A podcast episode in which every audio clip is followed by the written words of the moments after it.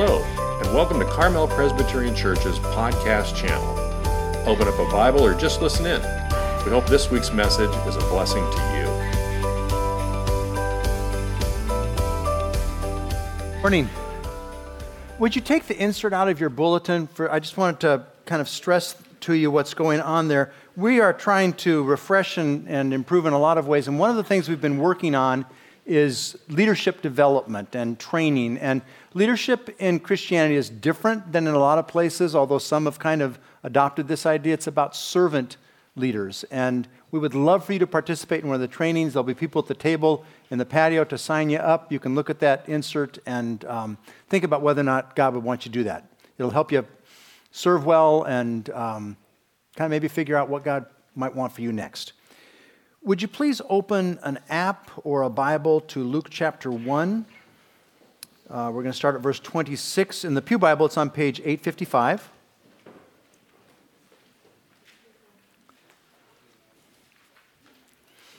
A lot of times during Advent, we'll read longer texts because um, we really like it. All right, I'm going to start at verse 26. In the sixth month, the angel Gabriel was sent from God a, to a city of Galilee named Nazareth, to a virgin betrothed to a man whose name was Joseph of the house of David. And the virgin's name was Mary. And he came to her and said, Greetings, O favored one, the Lord is with you.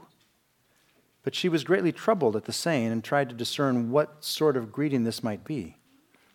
And the angel said to her, Do not be afraid, Mary, for you have found favor with God, and behold, you will conceive in your womb and bear a son, and you shall call his name Jesus, and he will be great and will be called the Son of the Most High. And the Lord God will give to him the throne of his father David, and he will reign over the house of Jacob forever, and of his kingdom there will be no end.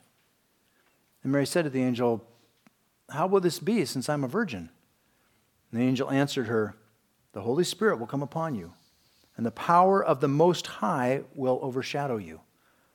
Therefore, the child to be born will be called Holy, the Son of God. And behold, your relative Elizabeth, in her old age, has also conceived a son. And this is the sixth month with her who is called barren. For nothing will be impossible with God. And Mary said, Behold, I am the servant of the Lord. Let it be to me according to your word. And the angel departed from her. This morning, we want to think about Mary, the mother of Jesus, and some implications for us as she was expecting Jesus' birth, expecting Christmas, as it were. How many of you um, are the firstborn in your family? You were the first, your mother's first child. Um, and if you're a good Presbyterian, you are not comfortable raising your hand, you just nod. Yeah, it works. Also works. Um, I'm not. I've had my hand up just to show you, but I'm the baby. Um, do you think that your mother, if you're one of the firstborn, do you think that your mother understood how difficult it would be to raise a child when, before she had you? Uh, you know, childbirth, diapers, teething, colic. What's the worst of it all? Sleep deprivation, being tired for years. Um, I think there are probably two things that almost everyone underestimates in terms of their difficulty having children and having a spouse. Not in my case, honey. Um, in your case, having me. We have five children. Our first child, Julia, our only daughter, when she was born, we could not believe how irresponsible the hospital was. After a couple days, they let her take us home, her home with us. We, would never had a child. We had no clue what we were doing. This is a picture of Janice and baby Julia. We,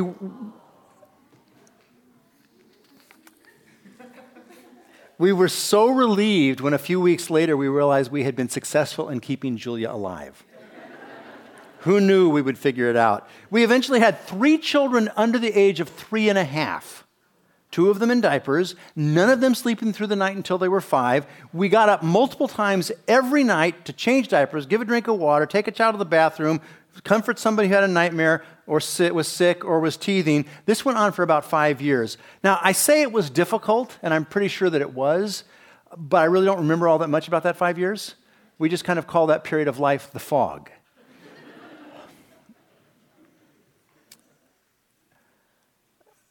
But was all the sleep deprivation and sacrifice worth it? Absolutely. This is a picture of Julia and Richard at their wedding a few months ago. All the sacrifices were so worth it. What does all this mean for Mary, the mother of Joseph, of Jesus? Mary, the mother of Jesus. Mary was about to have a spouse. Mary was about to have her first child. Look at verse 28, and I hope you'll keep this open as we have this message this morning. And he, that's the angel, archangel Gabriel, came to her and said, Greetings, O favored one, the Lord is with you. But she was greatly troubled at, saying, at the saying and tried to discern what sort of greeting this might be. Now, in the Bible, if you've read much of it, almost every time an angel appears, unless they're incognito, the people just fall down blubbering on the ground because they're just terrified. Because I always have taken it to mean just they just exude glory and power and this presence that we're just, we're just not ready for yet. But Mary doesn't do that. She's not impacted like that. Instead, she's greatly troubled not by the angel's presence, but by his message. Would you be greatly troubled if an archangel said to you, Greetings, O favored one, the Lord is with you? I think I would, I mean, what I think I would do, I go, That's really cool. Wow, I'm, I'm favored. God's with me. This is fantastic. But Mary's greatly troubled. Now, now why might that be? And we're, we're going to speculate a little bit today. Um, I think it's reasonable, but why might that be? Well, Mary loved God. She was probably the most devout lover of God in the city or, or village of Nazareth. She was probably the kind of young woman, much like many of the young women we've got here, who paid attention whenever the rabbi would teach. So she would know that God was with Moses and that he was used powerfully to rescue God's people out of slavery in Egypt but that it was also incredibly hard. He was slandered, he was rebelled against, and at the end of the day, he didn't even get to go into the promised land. She would have known that God was with David the shepherd, who became David the king, but that there were just tons of difficult, difficult years. First, as he was being chased all around the countryside by the then king Saul, who was trying to kill him, and then later, when his favorite son Absalom Absalom rebels and creates a civil war, and eventually Absalom, Absalom dies. She would have known that God was with Abraham. But Abraham was very discouraged for many, many years as God was, from Abraham's point of view, very slow to fulfill his promise to give him an heir, a son, with his wife Sarah. And then when he finally had that son, God told Abraham to sacrifice him only to stop him at the last minute and provide a ram instead for the sacrifice. Mary might have been troubled because she'd been paying attention. And pretty much all of the people God had been especially with in the scriptures ended up going through lots of difficulties and sacrificing a great deal. Maybe Mary just knew her history well. That God's special servants, uh, if you're going to be one, there's going to be great sacrifices. Look at verse 30. And the angel said to her, Do not be afraid, Mary, for you have found favor with God. And behold, you will conceive in your womb and bear a son. And you shall call his name Jesus. He will be great and will be called the Son of the Most High. And the Lord God will give to him the throne of his father David, and he will reign over the house of Jacob forever. And of his kingdom there will be no end. And Mary said to the angel, How will this be since I am a virgin? Now, Mary's just been told that she's going to be the mother of the Son of God and that he's going to reign on the throne of David forever. She's probably stunned. She's trying to work out the implications, but she doesn't respond with enthusiasm. She responds with a concern How will this be since I am a virgin? Verse 35. The angel answered her, The Holy Spirit will come upon you, and the power of the Most High will overshadow you. Therefore, the child to be born will be called Holy, the Son of God. So, second time, she's told that Jesus will be the Son of God. But now she also understands that she's going to become pregnant out of wedlock when she's already betrothed to Joseph. Now, in her culture, it's not like today in our culture. In her culture, pregnancy outside of wedlock was considered horrible. It was an honor based society uh, where people would die for their honor and this would dishonor her and her family. This would mean ridicule and shaming and shunning. It probably would mean for Jesus as a boy that other kids might not play with him or would treat him poorly. And although Joseph does end up marrying her, when she heard this from the archangel, she probably thought Joseph would not marry her. And she would have to raise Jesus as a single mother. And single motherhood is incredibly difficult now. Single mothers and single fathers are, are heroes. I, from the time I was 11, I was raised by a single mom. But it was much, much more difficult back then. It was difficult to even survive. If you were put out of the family for dishonoring the family, then women would often starve unless they became prostitutes. It was that bad. Verse 36 Gabriel the archangel goes on to say, And behold, your relative Elizabeth in her old age has also conceived a son. And this is the sixth month with her who is called barren. For nothing will be impossible with God. We'll come back to that phrase briefly at the end. Verse 38 And Mary said, Behold, I am the servant of the Lord. Let it be to me according to your word. And the angel departed from her. Now, my impression is that Mary is not jumping up and down with excitement. Perhaps that's because she's quickly realized this is going to be really difficult. But she does answer that she is a servant of the Lord, that she is willing, that the Lord is her king, that she is submissive to his authority, willing to do whatever he commands. It's kind of reminiscent of a soldier, a private, who is given a difficult task from a general and says, Yes, sir. It's actually going to be much harder than Mary is thinking. Shortly after Jesus was born, an old man named Simeon, full of the Holy Spirit, at the temple when they go there with the baby, he will prophesy to Mary about how Jesus is going to bring salvation not just to the Jewish people, but the whole world, including the Gentiles. But then he will say to her that a sword will pierce her soul. And that happens 33 years, three years approximately later when she would watch her son be crucified. Incredible agony. We, I don't think any of us can imagine what she would go through because she was especially favored by God. Now, when God told Abraham to sacrifice his son Isaac, Abraham submitted to God's authority and was willing to sacrifice the person he loved most, realizing that God could raise him again from the dead. God tested Abraham to see if he was willing to make the kind of sacrifice that God the Father was planning to make when Jesus would be sacrificed. But Abraham does not actually have to go through with the sacrifice. But Mary, the mother of Jesus, does. She watches as her son is offered up on a cross as a sacrifice for sins. Mary's sacrifice, God the Father's sacrifice, Jesus' sacrifice, they're all necessary for Jesus to make salvation available to everyone so that anyone who is willing, no matter how bad they've been, can receive a full pardon from God for their sins and be welcomed into his family. And if you've never done that, you can do that today. You might want to be thinking about that before communion. Now, of course, we're grateful to Mary for her sacrifice. But is there a lesson here for us? Are there any principles here? Yeah, we're going to look at three of them. Love will require you to give away some things that are dear to you. Just like Abraham, just like Mary, just like all the apostles who, except for John, as far as we know, died for their faith. God gave them tasks that required sacrificial love. Jesus is the greatest example of a life of sacrificial love if you are a follower of Jesus, then you will be called to a life of sacrificial love. And just like the sacrifices people have to make their marriage do, make to make their marriage work, just like sacrifices people have to raise have to make to raise children, eventually followers of Jesus are very glad they made those sacrifices.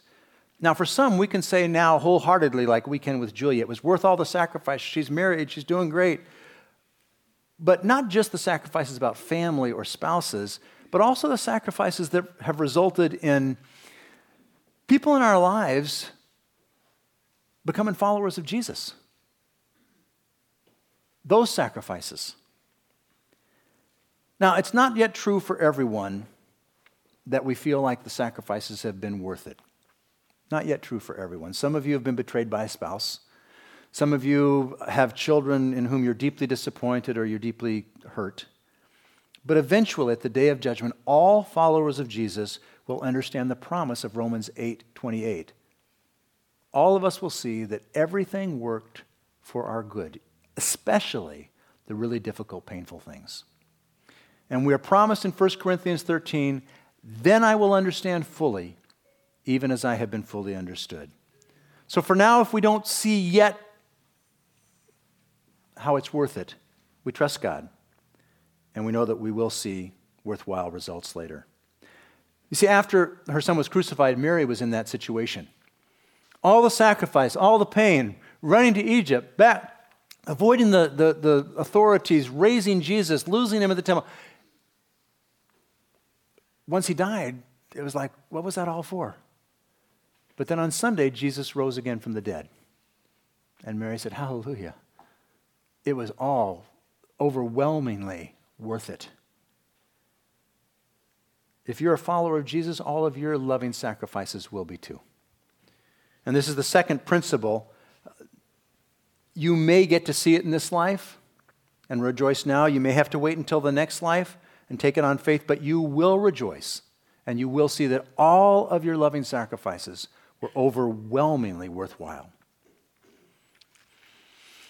So, how can we know which loving sacrifices God wants us to make? There's so many you could make. The archangel Gabriel was very clear to Mary what God wanted her to do. What about us?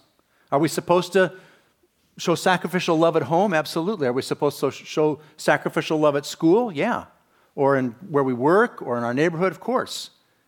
But God has already told us in generic terms what we are to do. Jesus said it like this Love your neighbor as yourself, and all authority in heaven and on earth has been given to me. Go therefore and make disciples of all nations, baptizing them in the name of the Father and of the Son and of the Holy Spirit, teaching them to observe all that I have commanded you. So, the third principle is that all followers of Jesus have received their marching orders to lovingly make disciples. How do we do that? Through sacrificial love. Now, in some places in the world, followers of Jesus are still actually experiencing what Mary experienced and losing their children because they're Christians. And I'm, you know, we can all remember back a, a couple years when um, parents saw the beheadings of their Christian young men by ISIS. Now, here on the Monterey Peninsula, sacrificial love is primarily about sacrificing, giving some of our time to people in our lives, to neighbors, to colleagues, to fellow students, to loved ones, even to strangers where we live a life of sacrificial love, we give more of our time to love them, to serve them, to pray for them, to listen to them is sometimes the best way to love them. To spend time with them. Eventually, to share with them what Jesus is doing in our lives. See, Mary's sacrifice, it helped to save the world. Your sacrifices will help to save part of the world, this part, here where we live. But you're called to live a life of sacrificial love. And for most of us, that means we'll give up some of our time. Now, you can do this in baby steps. One, a fantastic example that Abby mentioned was last Friday night. How many of you were here Friday night? Okay, there, those of you who weren't, it was, it was a blast, as Abby said. And we, we, you know, kids came and they experienced this snow machine and tons of cookies. You know, one mother told me her kid had 20 cookies. Um, I was once a kid. That would, that would really build good bonds between me and a church, okay? Snow machine and all the cookies I can eat.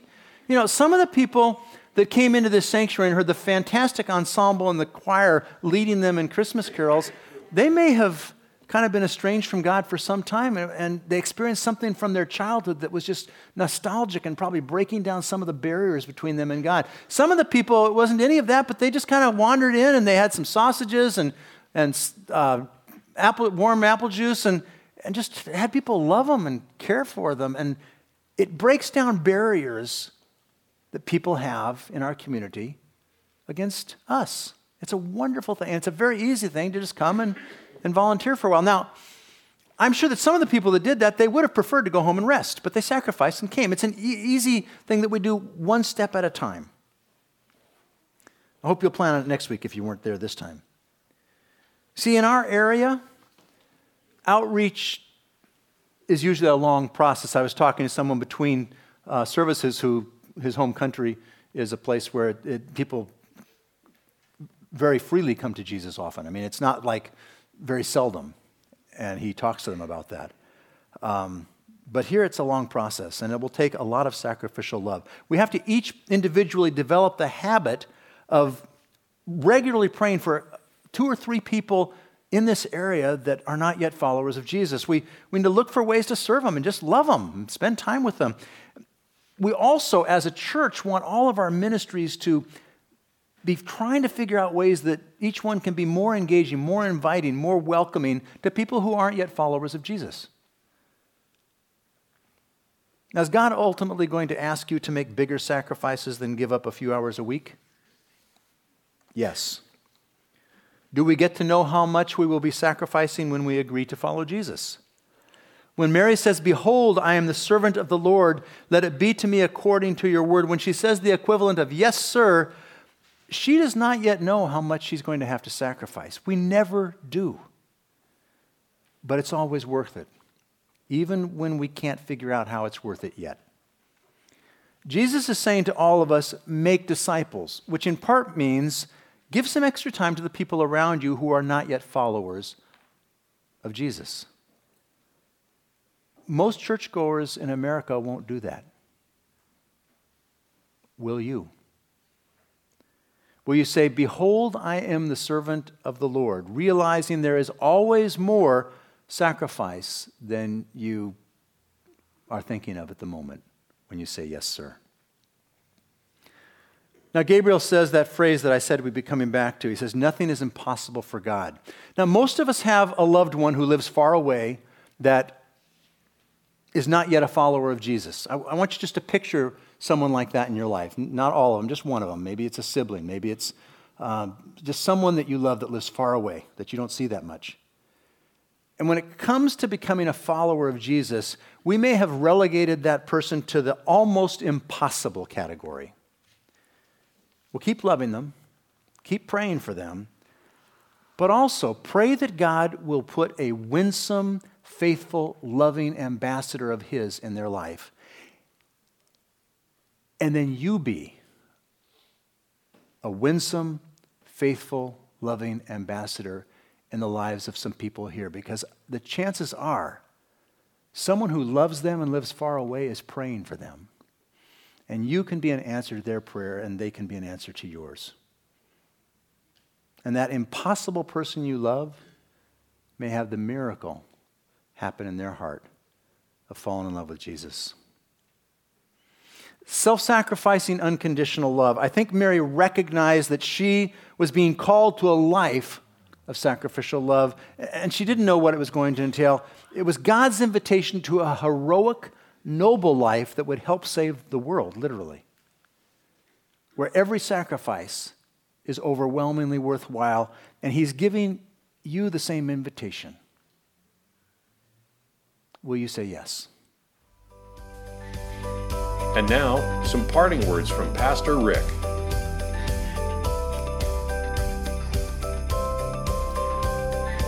This week, as I hope you think a little bit about Mary and the sacrificial love she showed to all of us, ask God who are two or three people that are in your life that He wants you to be showing sacrificial love to and praying for and encouraging and serving.